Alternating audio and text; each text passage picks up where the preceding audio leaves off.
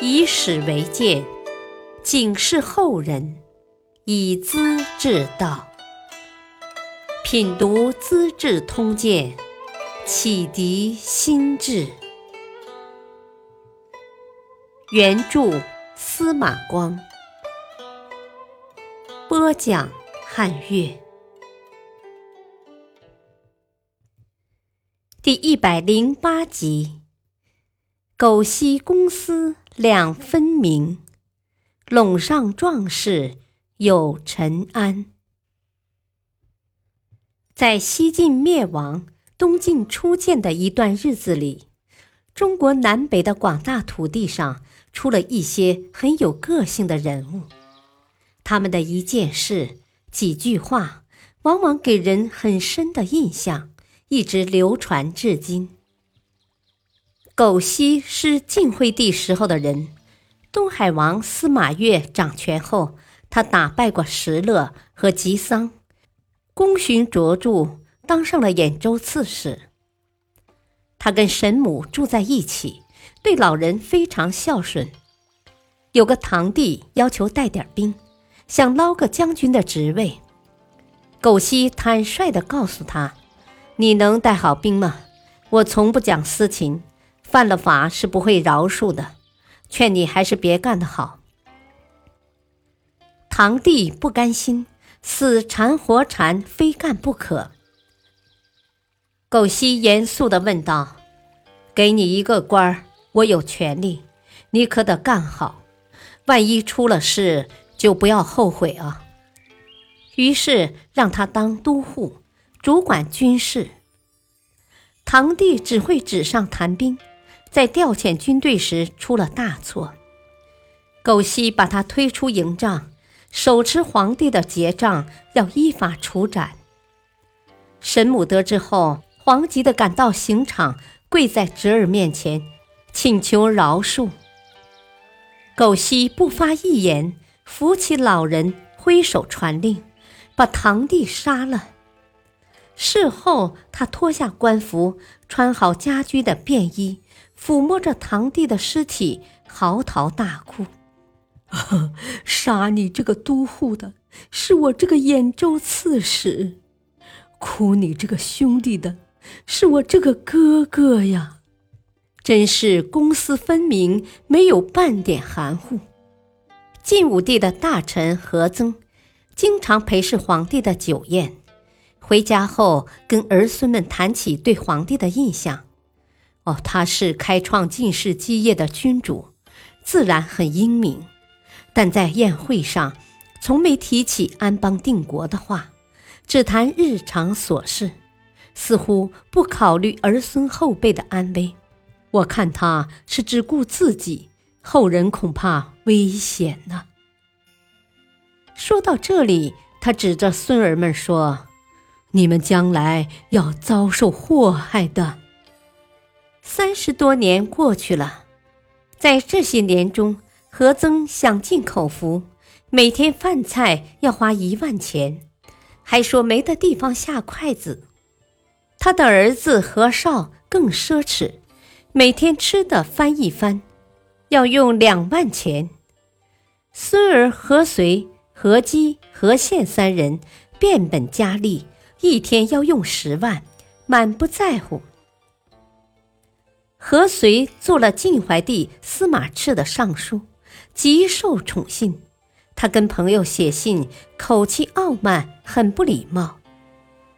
河内名士王尼曾经看过他的信，很吃惊。何伯卫生活在这样动乱的年头，竟然骄傲到如此程度，怎能逃得过灾难呢？有朋友劝王尼少说话。伯卫要是听到了，会报复你的。王尼摇摇头，微笑道：“哪能呢？等我的话传到洛阳，恐怕他早就不在人世了。”果然，司马越看何遂受到怀帝重用，妨碍自己的夺权活动，便指使人告他谋反。从皇帝身边直接抓走，交给廷尉处死了。兄长何松伤心的感叹：“唉，我们的祖父说话真灵验呢。”王安是羯族人，祖逖驻兵雍州时，将他买来做奴仆。他聪明机智，忠诚老实，很受主人信赖。祖逖不愿耽误他的前程。你是石勒的同族，去投靠他，他会提拔你的。我不缺你一个人，去吧，兴许后会有期呢。随即送给他整套的衣装、行李和礼物，让他到襄国去做了石勒的亲随。他作战勇敢，慢慢升到左卫将军。几年后，祖逖的弟弟祖约和苏峻一起造反。失败后无路可走，逃到石勒那儿去，生活很窝囊。石勒当了后赵皇帝，吏部尚书程霞想整顿朝廷的纲纪，向石勒建议：“啊，大王一向赏罚分明，忠于国家的就表扬，背叛君王的受惩罚。”这跟汉高祖赦免季布、诛杀丁公的态度一样，才取得今天的成功啊！可是祖约对进士不忠，是乱臣贼子，却受到陛下的袒护，我是难以理解的。石勒听信了他的话，决定诛杀祖约，把他的家族亲属一百多人都判处死刑。妻妾儿女当做奴隶，赏赐给各地的胡人了。王安得知消息，心里很着急，不能让祖逖将军绝子绝孙呢。行刑那天，他特地到刑场探看，有个十岁的男孩是祖逖的小妾所生，名叫道重，也在刑场等死。王安立即买通守卫，把孩子偷偷的领回家，送去深山的寺庙里当和尚。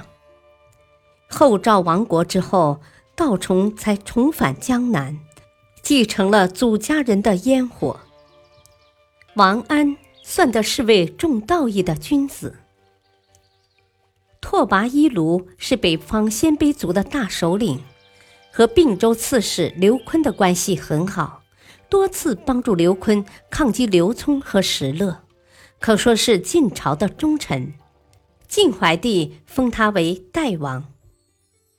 代王急需有才能的人做帮手，看准刘琨的部将莫寒，求刘琨让给他。莫寒却不愿去，说：“我是并州刺史的从事，朝廷的官员，哪能去当胡人的差使呢？”刘琨很理解，为了国事，只能苦劝：“哦，并州土积民贫，长期遭受战争的破坏，地方又狭窄，能够生存下来，给朝廷保存一块后方基地，靠的什么呢？靠代王的支持。我把大儿子给他做人质，又为什么呢？”为的是团结代王，为国雪耻啊！你想做忠臣，又怎能顾置个人情绪，忘了国家的前途呢？去吧，侍候代王，就像侍候我。并州人都眼睁睁的望着你呢。莫寒很受感动，到了伊卢帐下，忠实勤劳，很受器重。他们和刘琨互相支持，起了良好的作用。伊卢执法特别严厉，一个人犯法，往往要杀死整个部落，处死的男女老幼成群结队。路人问他们去哪儿，回答是去领死，没有一个逃跑的。莫寒向伊卢不断求情，说明道理。终于改变了这种残酷的刑罚。莫寒可说是顾大局、识大体的人了。秦州刺史陈安住在上邽（今甘肃天水），是有名的战将，左手用七尺长刀，右手用丈八蛇矛，背上挎着铁胎弓。近战使刀矛，双手齐发，同时能杀两个人；离得远了，用弓箭，边持边射，没有敌手。他对部属十分谦和，同甘共苦，很关心百姓的生活，深受爱戴。但他缺乏应变能力，不幸被前赵国刘耀的将军呼延清人抓住。因为拒绝投降，竟遭杀死。当地的人民非常怀念，唱出一首壮士之歌：“陇上壮士有陈安，躯干虽小腹中宽。爱养将士同心肝，射冲文马铁侠鞍。七尺大刀奋如湍。”八丈蛇矛，左右盘；十当十绝无当前。战使三交失蛇矛，弃我射冲串言忧。为我万源而悬头，西流之水东流河，一去不还奈子何？歌的意思是说。陈安个头虽小，心胸却很广阔，把将士当作心肝宝贝。他骑着花纹斑驳的宝马，铁马鞍饰有图案。经过反复冲杀，他退到深山老林，为着保护士兵的生命，献出了自己的头颅，实在叫人怀念。一位边疆太守。受到老百姓的尊敬怀想，还谱写出这么悲壮的歌词做纪念，千年万载流传下来，的确是少见的。感谢收听，下期播讲《缺拓湖王敦骚歌》，救王导周记勿死。敬请收听，再会。